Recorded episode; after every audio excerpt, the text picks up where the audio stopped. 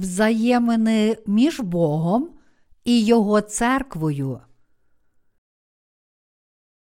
До Ефесян, розділ 5, вірші 22, 23. Дружини, коріться своїм чоловікам, як Господеві, бо чоловік голова дружини, як і Христос, голова церкви, сам Спаситель тіла.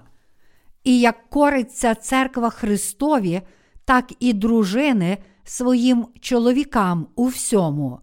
Чоловіки любіть своїх дружин, як і Христос полюбив церкву, і віддав за неї себе, щоб її освятити, очистивши водяним купелем у слові, щоб поставити її собі славною церквою, що не має плями чи вади, чи чогось такого, але щоб була свята й непорочна.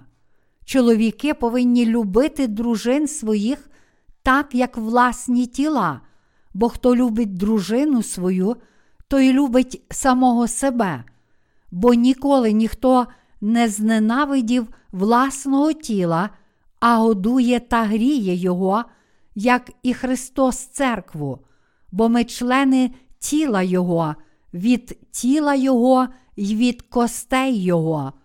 Покине тому чоловік батька й матір і пристане до дружини своєї, і будуть обоє вони одним тілом. Ця таємниця велика, а я говорю про Христа та про церкву. Отже, нехай кожен, зокрема, із вас любить так свою дружину, як самого себе, а дружина нехай боїться свого чоловіка. Завтра одружуються брат і сестра в Божій церкві, працівники служіння, і я буду звершувати церемонію вінчання. Зазвичай, коли вінчання відбувається в приміщенні церкви, я почуваюся досить комфортно, щоб говорити про духовні речі. Але оскільки завтрашнє вінчання відбудеться у весільному залі, де буде багато невірних, я не впевнений, чи зможу піднімати духовні питання під час цієї церемонії. Нехристияни часто досить погано реагують, коли хтось зачіпає духовні питання. Тому, швидше за все, моя весільна проповідь буде короткою і простою. Але сьогодні я хотів би поділитися Словом Божим про Його церкву з усіма вами, що зібралися тут. Темою моєї сьогоднішньої проповіді є те, що Слово Боже каже про шлюб, і це сподобається переважно чоловікам. У посланні до Ефесян, розділ 5, вірш 22, написано: Дружини, коріться своїм чоловікам, як Господеві. Я впевнений, що багато хто з присутніх тут братів зрадіє, просто почувши цей уривок. Навіть неодруженим братам, напевно, дуже приємно його чути, адже вони думають, що коли одружаться з сестрою в Божій церкві, то саме так до них буде ставитися їхня дружина. Можливо, наші вже одружені брати також подумають, що їхні дружини будуть ставитися до них краще, послухавши сьогоднішню проповідь. Але ці ваші думки марні, ваша дружина може коритися вам, а може і не коритися. Адже в Біблії не сказано, що тільки дружини повинні коритися своїм чоловікам. Існують також заповіді Господні для чоловіків. Заповіді нашого Господа стосуються однаково як чоловіків, так і дружин. Фактично, кожен уривок послання до Ефесян це те, що Господь, голова Божої церкви, сказав її членам.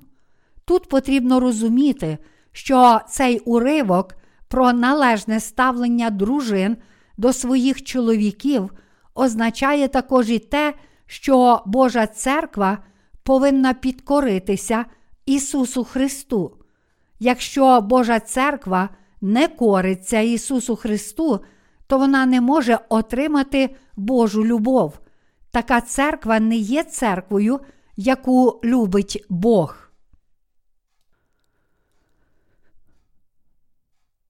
Коли апостол Павло говорив про дружин, насправді він говорив про Божу церкву на цій землі.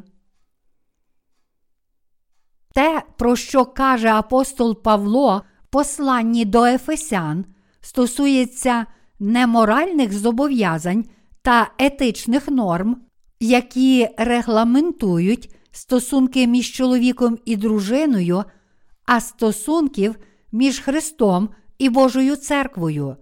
Божа церква повинна підкоритися волі Ісуса Христа. Це просто само собою зрозуміло.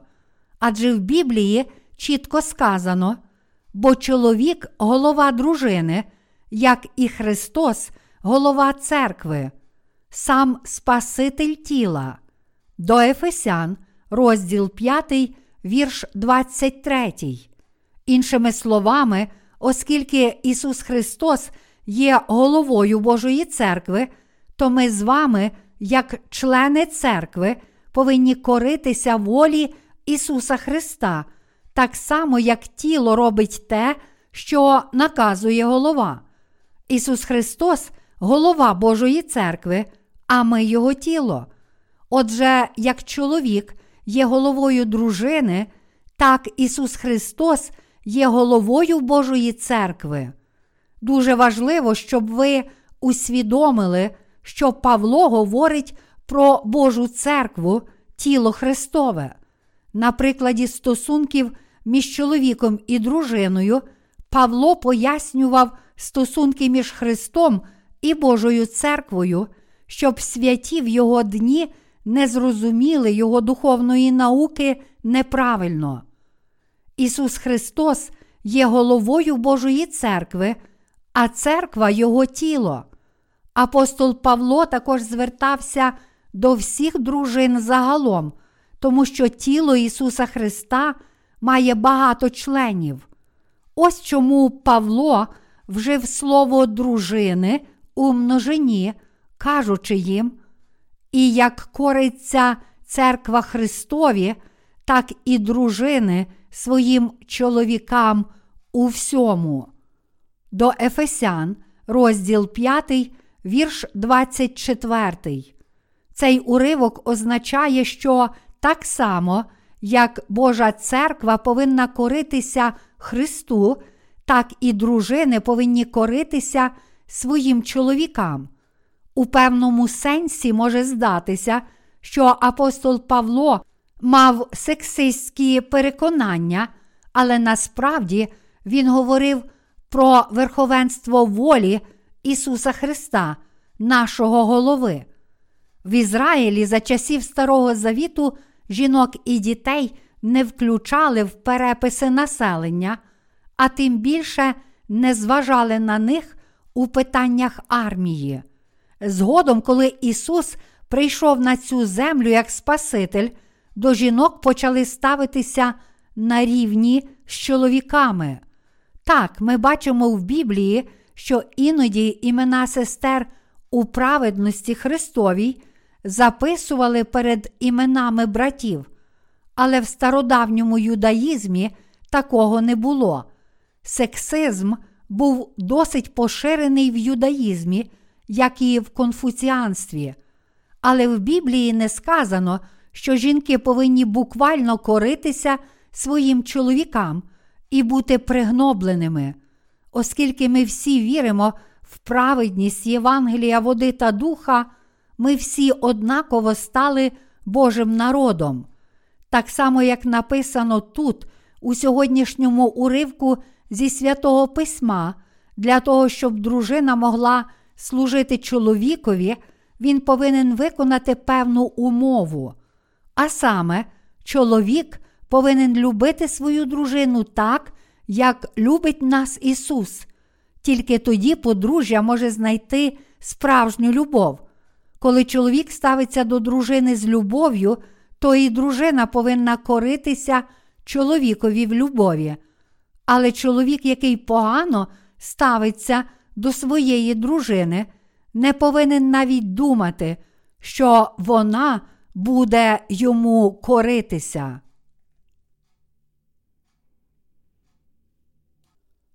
Повчання апостола Павла для чоловіків. В посланні до Ефесян, розділ 5, вірші 25, 27, апостол Павло каже: Чоловіки, любіть своїх дружин, як і Христос полюбив церкву і віддав за неї себе, щоб її освятити, очистивши водяним купелем у слові, щоб поставити її собі славною церквою, що не має плями чи вади, чи чогось такого, але щоб була свята й непорочна. Як чоловіки повинні ставитися до своїх дружин. Павло сказав, щоб вони любили своїх дружин так, як Христос полюбив церкву і віддав себе за неї. Це означає, що кожен чоловік повинен любити свою дружину і навіть жертвувати собою заради неї, як Ісус Христос віддав себе за церкву. Апостол Павло тут чітко дав зрозуміти, що кожен чоловік повинен любити свою дружину не тільки духовно, але і тілом, і душею. Що ж сказав Ісус Христос усім нам, віруючим у Євангеліє води та духа? Відповідь можемо знайти, прочитавши послання до Ефесян, розділ 5, вірші 26, 27, щоб її освятити, очистивши водяним купелем у слові щоб поставити її собі славною церквою, що не має плями чи вади, чи чогось такого, але щоб була свята й непорочна. Ісус Христос наш наречений, а ми Його наречені, і Він змив усі наші вади та гріхи хрещенням, яке прийняв від Івана Хрестителя на цій землі. Коли небесний наречений прийшов на цю землю, він прийняв хрещення від Івана Хрестителя, представника всього людства, і тим самим забрав одразу всі гріхи свого народу, який мав стати його нареченими, а своїх наречених очистив раз і назавжди, будучи засудженим на хресні страждання замість них. Іншими словами, взявши на себе всі гріхи своїх наречених і змивши їх хрещенням, яке він прийняв від Івана Хрестителя, Господь очистив їх від усіх гріхів і переступів. Ісус очистив нас своїм Словом, записавши в Слові Божому своє діло спасіння, яке загладило всі наші гріхи, щоб воно проповідувалося кожному прийдешньому поколінню, Господь дав нам можливість повірити в це діло і тим самим очистити наші серця від усіх гріхів. Інакше кажучи, Господь одразу очистив усіх нас, віруючих у слово Євангелія, води та духа, і спас нас від усіх наших гріхів. Ось так Господь зробив нас безгрішними і святими Євангелієм води та духа, і Він привів нас до себе як славну церкву, освячену без жодної плями чи недоліку.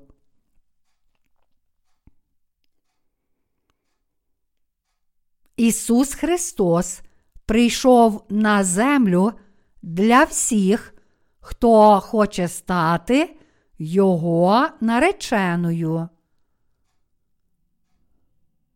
Що зробив Ісус для своїх наречених?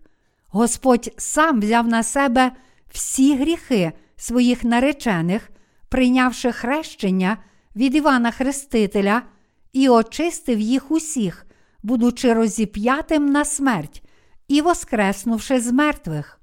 Апостол Павло сказав у сьогоднішньому читанні святого Письма, що Ісус змив водою всі наші гріхи. Це означає, що віра Павла була такою ж, як і наша. Він вірив у Євангеліє води та духа, так само, як і ми. Апостол Павло проповідував Євангеліє води та духа в усіх своїх посланнях і говорив про істинне спасіння. Пояснюючи, як зникли наші гріхи, Він сказав, що Ісус змив їх водою. Кожен гріх усіх, хто стане нареченою Ісуса Христа, був змитий хрещенням, яке Господь прийняв від Івана Хрестителя. Через те, що Ісус змив усі наші гріхи, прийнявши хрещення від Івана Хрестителя на цій землі, і через те, що Він раз і назавжди поніс на Христі засуд за кожен гріх, всі гріхи тих з нас, що вірять в цю істину, зникли. З тих пір, як наші гріхи були передані Ісусу через Його хрещення, всі ми, віруючи в цю істину, стали безгрішними. Потім Господь записав цю істину в слові Євангелія, води та духа, щоб вона була проповідувана нам з вами зараз. Ісус Христос, Син Божий, своїм хрещенням очистив усі наші гріхи. Саме тоді, коли ви слухаєте Слово Євангелія води та духа і вірите у це Слово Боже, ви очищаєтеся раз і назавжди. Саме тоді, коли ви чуєте і вірите в Слово Євангелія води та духа, виконане самим Богом, омиваються всі гріхи вашого серця. Чи, окрім віри, у Євангелії води та духа, потрібно ще щось робити, щоб отримати прощення гріхів? Чи потрібно вірити в щось більше, щоб ваші гріхи були стерті? Ні, не потрібно. Але деякі християни думають, що можуть очиститися тільки якщо будуть із розжареним серцем палко вигукувати в сльозах ім'я Господнє безліч разів. Але така віра не є ні раціональною, ні духовною, а лише забобонною. Тим не менше, багато християн по всьому світу все ще хваляться тим, що говорять мовами і мають надприродні здібності зцілювати хворих. Але навіть такі люди не можуть спастися від гріхів, якщо не зрозуміють і не повірять у Євангеліє води та духа. Ось чому я називаю цих введених в оману християн нічим іншим, як збіговиськом відьом. Вони є нічим іншим, як відьмами, які випадково сповідують віру в Ісуса Христа. Нещодавно в Кореї п'ятидесятники провели на великому стадіоні величезне зібрання відродження, яке транслювалося в прямому ефірі християнського телеканалу. Зібравшись разом зі своїми лідерами, служителями та мирянами, вони поклонялися і молилися Богу, і більшість присутніх говорили мовами. Вся зустріч відродження вмить перетворилася на сцену дикого збудження. Але чи був такий прояв релігійного запалу дійсно від Святого Духа? В епоху ранньої церкви говоріння мовами означало говоріння різними мовами, які реально використовувалися і були зрозумілі в ті часи. Дії, розділ 2, вірші 6, 11. Але коли сьогоднішні п'ятидесятники говорять мовами, вони говорять незрозумілі речі, явно не з натхнення Святого Духа. Насправді, переважна більшість з них штучно навчена говорити мовами, збирають тих, хто не вміє говорити мовами, і вчать їх повторювати Алілуя дуже швидко і багато разів. І, врешті-решт, учні починають говорити нісенітниці, які нікому в цьому світі не зрозумілі. Невже це і є говоріння мовами? Хіба такий надуманий трюк дає можливість комусь дійсно очиститися від усіх своїх гріхів? Ні, звичайно ж, ні. Але зараз я хочу не просто критикувати п'ятидесятників за говоріння мовами, а наголосити на тому, що Бог очистив нас, своїх віруючих, від усіх гріхів світу, омивши нас словом Євангелія, води та духа. Ось що Господь сказав усім нам. Ісус Христос, наш наречений, раз і назавжди змив усі наші гріхи словом води та духа. Це те, що ми повинні сповідувати кожного разу, коли славимо Бога. Охрестившись від Івана Хрестителя, Ісус узяв на себе всі наші гріхи і змив їх раз і назавжди. Словом Євангелія води та духа, Ісус раз і назавжди взяв на себе всі гріхи вашого і мого серця й одразу ж виконав усю Божу праведність, враховуючи той факт, що всі наші гріхи перейшли на голову Ісуса, чи ми, віруючи, маємо ще якийсь гріх? Ні, у нас більше немає гріха. Тому кожного разу, коли ми славимо або молимося Богу, ми повинні визнати, що Бог зробив нас святими й абсолютно безгрішними. Коли Біблія каже, що Бог Отець зробив нас святими, це означає, що Він послав Святого Духа, щоб Дух оселився в серцях усіх нас, віруючих у Євангеліє води та духа. Це насправді свята справа води та духа. Те, що Бог знищив усі наші гріхи Євангелієм води та духа, є найсвятішим Божим ділом. Тільки тоді, коли в наших серцях оселився Дух Божий, ми стали по-справжньому святими. Господь зробив нас святими і перемінив у своїх бездоганних наречених, без жодної плями, зморшки чи чогось подібного в Божих очах. Ісус Христос, наш духовний наречений, зробив нас своїми нареченими раз і назавжди.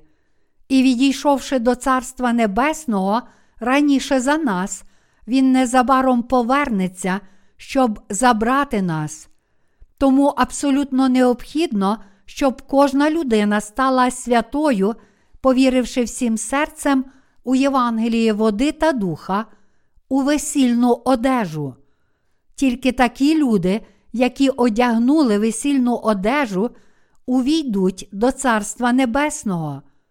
Тих, хто прийняв Духа Святого у своє серце, повіривши у Євангеліє води та духа, запрошують на небесний бенкет, і Господь прийме їх до свого царства. А ті, хто ще не зробив цього, будуть навіки вигнані з небес. Про це каже нам Господь у Євангелії від Матвія, розділ 22, вірші 1, 14.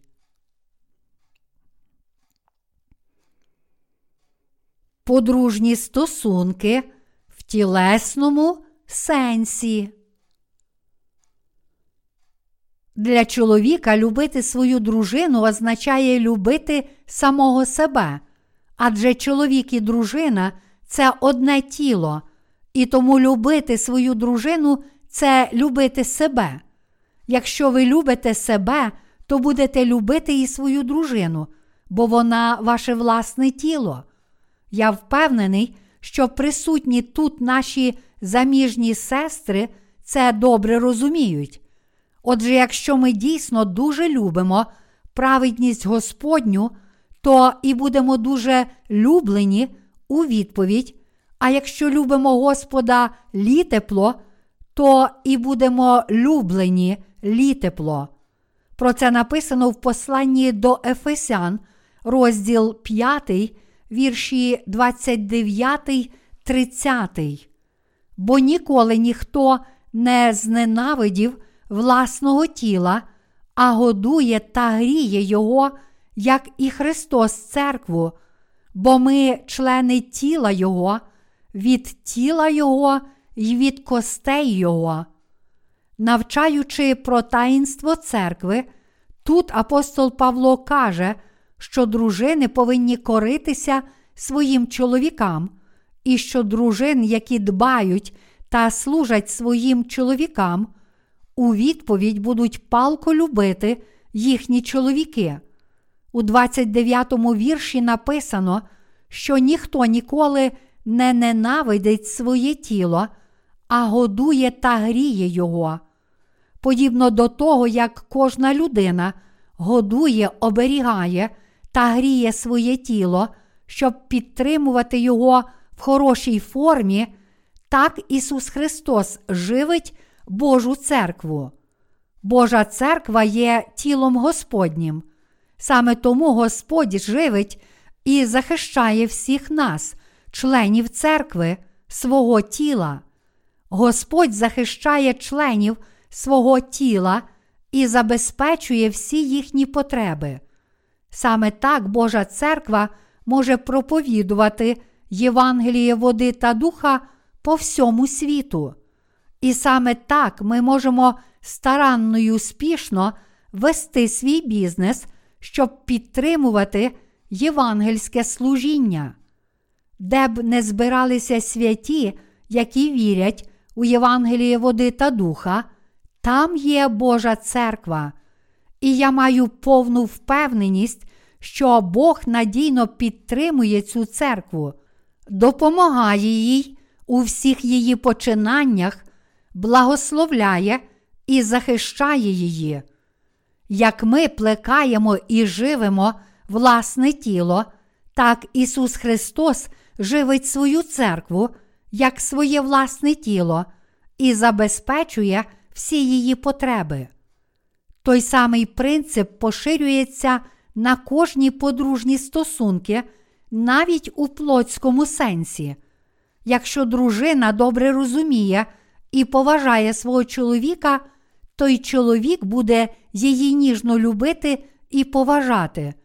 Але якщо дружина не виявляє поваги до чоловіка і зневажає його владу, той чоловік буде ставитися до неї так само. Божа церква повинна бути вірною Ісусу Христу і любити Його так само, як Він вірний Божій церкві та любить її. Ще раз підкреслюю, ми повинні коритися Ісусу Христу. Це істина, якої нас навчає Біблія. Нам, як членам церкви, тіла Ісуса Христа, абсолютно необхідним є послуг у наших стосунках з Ісусом Христом. Чому це так? Тому що Ісус Христос спас нас, хрестившись за нас, взявши на себе увесь наш засуд на Христі та воскреснувши з мертвих. І цим словом спасіння Він очистив наше серце і прославив нас, віддано живить нас і захищає нас, щоб нам нічого не забракло. Саме тому ми всі повинні коритися Ісусу Христу. Якщо церква ігнорує волю Ісуса Христа або виступає проти неї, замість коритися їй, як Його наречена, то вона не буде прославлена Господом, як би вона не була з'єднана з Його тілом. Я хотів би наголосити на цьому, коли буду звершувати завтрашню церемонію вінчання. Кожен чоловік повинен любити і плекати свою дружину, бо тільки тоді він може розраховувати на повагу до себе з боку дружини. Так само кожна дружина повинна плекати свого чоловіка і слухатися його, бо тільки тоді вона може отримати таке ж ставлення до себе з боку свого чоловіка. Немає такої людини, яка б не дбала про власне тіло, не живила і не зміцнювала його. Адже ніхто не ненавидить своє тіло. Якщо є хтось, хто ненавидить своє тіло, то це той, хто має гріх у своєму серці. Хіба жінки не хочуть виглядати так гарно? Так само й Ісус Христос хоче живити й піклуватися про Божу церкву, своє власне тіло. Тому Божа церква повинна підкоритися Ісусу Христу вірою. Нам усім дуже важливо це усвідомити. Якщо дружина дивиться зверхньо на свого чоловіка, то на неї буде дивитися зверхньо не тільки чоловік, але й інші. Це абсолютно незмінний принцип. Кожен чоловік також повинен добре ставитися до своєї дружини, якщо хоче, щоб вона його любила. Якщо ви любите свою дружину, то і будете люблені у відповідь. Це елементарний принцип. Однак проблема полягає в тому, що навіть серед християн є люди, які не виявляють жодної поваги до свого чоловіка чи дружини. Якщо ваш чоловік служить Євангелію води та духа, ви ніколи не повинні дивитися зверхньо на його недоліки. Тут, у сьогоднішньому читанні святого Письма, написано, що для чоловіка любити свою дружину означає любити самого себе, для того, щоб понад усе коритися волі Божій, іноді ви можете не погоджуватися зі своїм чоловіком, дружиною і, можливо, навіть посваритися з ним чи нею. Це тому, що було б неправильно як для вас, так і для вашого чоловіка чи дружини збитися на манівці. Тому, щоб ваш шлюб був праведним перед Богом і слухався Його волі понад усе, іноді ви можете не погоджуватися зі своїм чоловіком чи дружиною. Але навіть у цьому випадку ви з чоловіком повинні берегти і любити один одного в покорі. Я чув, що в наш час є такі дружини, які навіть б'ють своїх чоловіків. Таких жінок ніколи не можна поважати. Чи траплялося вам коли-небудь бути жорстокою до свого чоловіка словом або ділом? Деякі жінки зневажають своїх чоловіків з глибини душі, коли чоловік не може їх забезпечити. А деякі жінки ненавидять, коли їхні чоловіки духовні. Такі жінки не повинні навіть мріяти про те, щоб їх поважали. Ніхто не може їх поважати. Апостол Павло використовував приклад правильних подружніх стосунків, щоб пояснити наші стосунки з Ісусом Христом. Для нас дуже важливо усвідомити істину, викладену тут, у п'ятому розділі послання до Ефесян. Якщо Божа церква не кориться волі Божій, а натомість шукає лише плотських задоволень, наче світський клуб, то вона не може отримати Божої любові, вона не може розраховувати на те, що Бог їй допоможе і що Він її живитиме. Це абсолютно незаперечна істина. Тільки тоді, коли ми насамперед підкоряємося волі Ісуса Христа як члени Божої церкви, Господь дарує нам свою благодать у всьому. Якщо ж ми не підкоряємося волі Ісуса Христа і робимо все на власний розсуд, то Господь ніколи не буде нами задоволений. Як сказав Господь, шукайте ж найперш Царства Божого й правди Його, а все це вам додасться. Матвія, розділ 6, вірш 33. Якщо ми будемо шанувати Господа, то і Він буде шанувати нас. Якщо ми ненавидимо або ігноруємо Господа, то і Він буде ненавидіти й ігнорувати нас. Це очевидна істина. Навіть якщо ми стали Божим народом, ми можемо задягнутися в Господню любов лише тоді, коли будемо слухатися Його волі понад усе.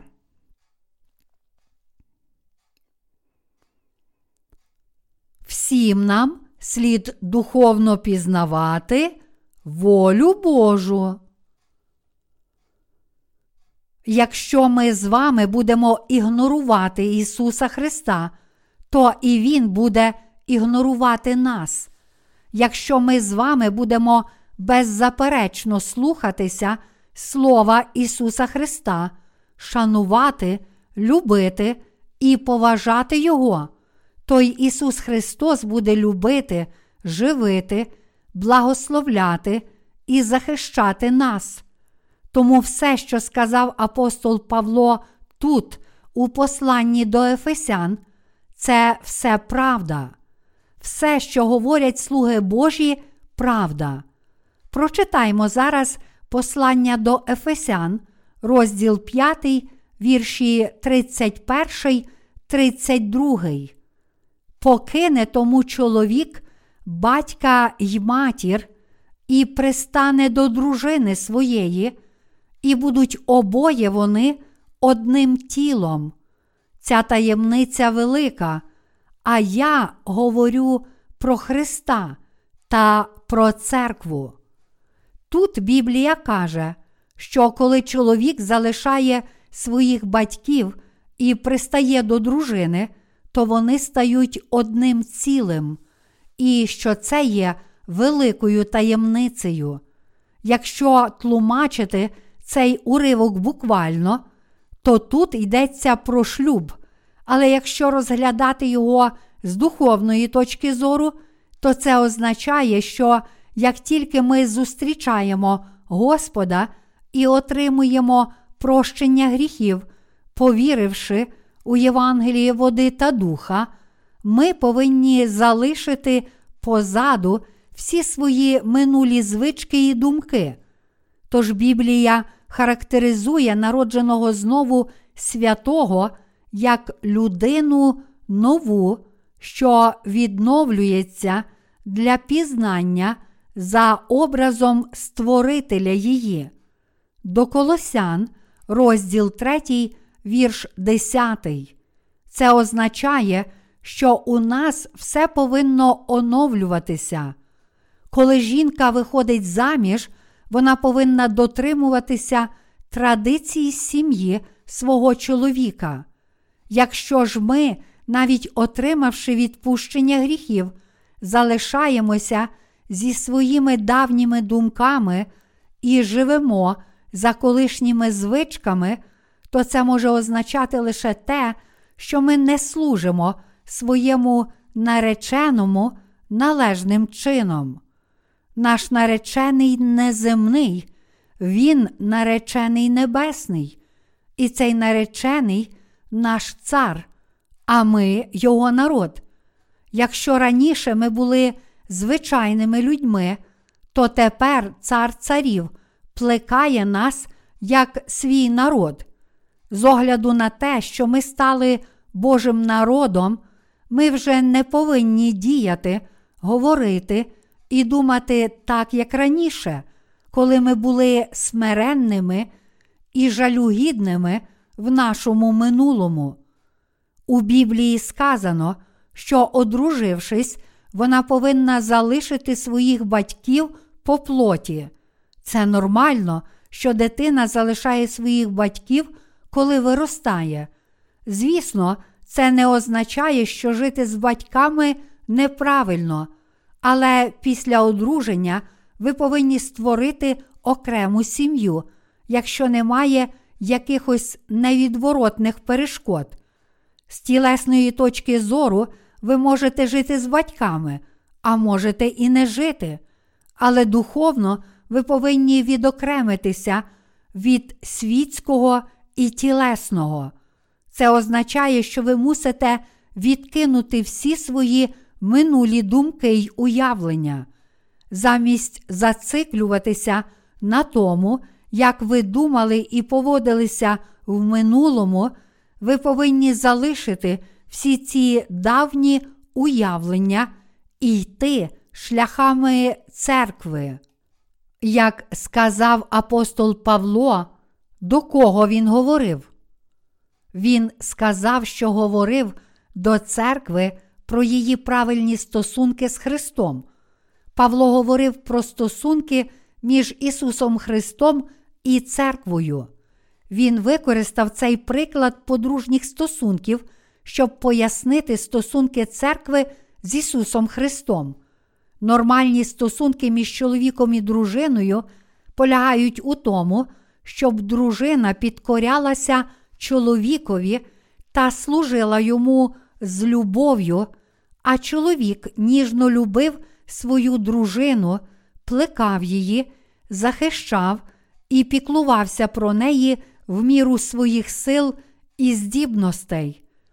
Це фундамент кожного здорового шлюбу, і тільки тоді, коли є цей фундамент, можна побудувати справді люблячий дім. Якщо поставити це в духовний контекст, то церква повинна підкоритися Ісусу Христу, щоб підтримувати здорові стосунки з Господом. Так само й у випадку подружньої пари. Щоб побудувати люблячий дім, чоловік повинен любити свою дружину, а дружина повинна коритися своєму чоловікові. Жодна дружина не може поважати свого чоловіка, якщо він веде нечестиве життя. Але якщо це не так, кожна дружина повинна коритися волі свого чоловіка і шанувати його. Якщо ваш чоловік служить Господу, то ви повинні поважати його як слугу Божого, навіть якщо він має якісь недоліки.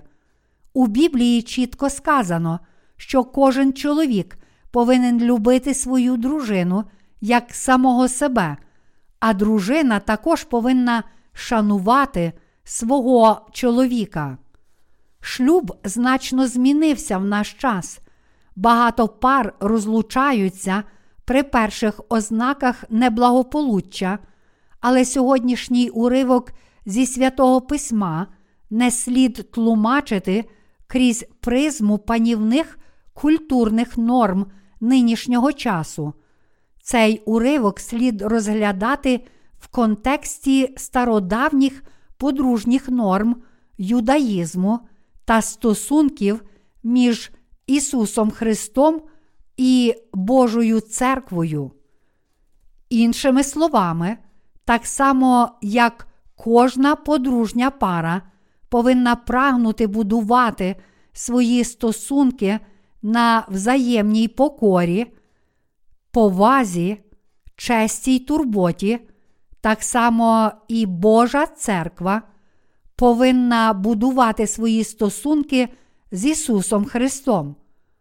З цього уривка можна почерпнути багато духовних і повсякденних уроків, які вчать нас, що для нас є правильним. І чоловік і дружина повинні прагнути будувати здорові стосунки. Якщо чоловік ігнорує свою дружину, то дружина не буде добре ставитися до нього. Так само, як і дружина не буде добре ставитися до чоловіка, якщо він сам не ставиться добре до неї. Так само церква не може розраховувати на багато благословень від Бога, якщо вона ігнорує Його волю і робить все, що їй заманеться. Якби Божа церква була неслухняною Його волі та не служила зараз Євангелію води та духа, то чи благословив би нас Бог на процвітання у всіх наших починаннях? Ні, не благословив би. Адже саме тому, що церква, Боже тіло, виконує Його волю, Він благословляє все, що ми робимо, саме тому, що Його церква служить Євангелію, Бог забезпечує всі її потреби, допомагає їй і благословляє її. Можна так багато чого навчитися зі Слова Божого. Багато чоловіків у Кореї все ще загрузли у давніх традиціях конфуціанства та думають, що тільки тому, що вони чоловіки, вони не повинні готувати їжу або виконувати будь-яку іншу домашню роботу, яка традиційно була закріплена за жінками. Але таке уявлення є дуже хибним.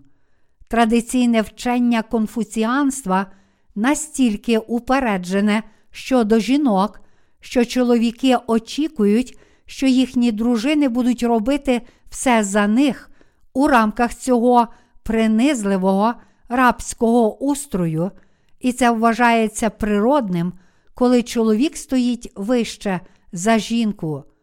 Але перед Богом чоловіки і жінки рівні. Всі наші брати і сестри є такими ж святими в Ісусі Христі. Однак в Кореї є така проблема, що багато чоловіків все ще тримаються конфуціанських ідеалів. Якщо ви чоловік, ви не повинні намагатися домінувати над дружиною, відмовляючись допомагати їй по господарству і чекаючи, що вона все зробить за вас, поки ви, повернувшись з роботи, сидите вдома. Домашню роботу ви повинні робити разом з дружиною. Дійсно, ви повинні робити все разом з дружиною. Звісно, якщо ви надто зайняті чимось іншим, то у вас може не вистачити часу, щоб розділити з дружиною тягар домашньої роботи, але ви ніколи не повинні думати, що вам слід нічого не робити вдома тільки тому, що ви чоловік. Це особливо проблематично для деяких наших молодих служителів. Крім того, ви повинні бути вдячні своїй дружині за ту їжу, яку вона для вас готує. Не варто бути таким прискіпливим і вимагати, щоб вона готувала тільки те, що вам подобається. Збалансоване харчування дуже важливе для кожної людини, як чоловіка, так і жінки. Всі ми, що віримо у Євангелії води та духа і виконуємо волю Господа, є тілом Ісуса Христа. Ми є членами тіла Ісуса Христа, а Ісус Христос є нашою головою. Тому ми повинні підкоритися Христу і виконувати Його заповіді. Тому я прошу вас замислитися над тим, чи ви вірно слухаєтеся Бога в Його церкві як член Його тіла, чи ні. Ви не повинні думати, що вже достатньо зробили для Бога і більше нічого не можете для нього зробити. Господь хоче через нас проповідувати Євангеліє по всьому світу. Він хоче, щоб кожна людина в усьому світі знала і вірила у Євангеліє води та духа. Тому ми повинні коритися цій волі та проповідувати Євангеліє води та духа всім людям по всьому світу. Ми ніколи не повинні думати, що ми вже зробили достатньо. Навпаки, мусимо зробити те, що Господь хоче, щоб ми робили. Ісус Христос хоче, щоб ми проповідували Євангеліє по всьому світу, і тому ми повинні зосередити своє життя на поширенні Євангелія по всьому світу згідно з Його прагненням. Ось що повинна робити церква, як тіло Ісуса Христа. Кожен, хто вірить у Євангеліє води та духа, повинен служити цьому Євангелію в послуху волі Ісуса Христа. Церква, як тіло Боже, повинна бути місцем зібрання тих, хто вірить у Євангеліє води та духа. До тих, хто не вірить у Євангеліє води та духа, має бути інше ставлення. До них слід ставитися як до грішників, і ми повинні сприймати їх як об'єкти нашого служіння, щоб ділитися з ними Євангелієм. Боже діло ніколи не слід довіряти тим, хто не вірить у Євангеліє води та духа. Тільки тоді Господь може діяти. Чи ви думаєте, що кожен може керувати церквою? Я говорив з вами про Божу церкву безліч разів. Я також пояснював нашим служителям, що не кожна людина може керувати церквою тільки тому, що вона отримала відпущення гріхів. Те, що деякі віруючі зібралися разом, ще не є церквою. У церкві повинні бути слуги Божі, а також слухняні працівники, які підкорилися волі Христовій. Якщо людина отримала відпущення гріхів, але все робить і живе так, як їй хочеться, то як такі люди можуть зібратися разом і утворити церкву? Це не є церква. Навіть якщо її члени народилися знову, це не церква. Вона не може бути Божою церквою. Бог покликав Авраама і використовував його як своє знаряддя, незважаючи на те, що Авраам мав багато недоліків, Бог все одно використовував його як своє знаряддя, незважаючи на його недосконалість. Чому? Бог використовував Авраама як своє знаряддя, тому що він був слухняний кожному його слову. Дехто з вас може подумати, що оскільки Авраам є біблійною постаттю, то ніхто в цьому віці не може жити так, як він. Але ми повинні знати, що Божа церква повинна чинити так, як навчає Біблія.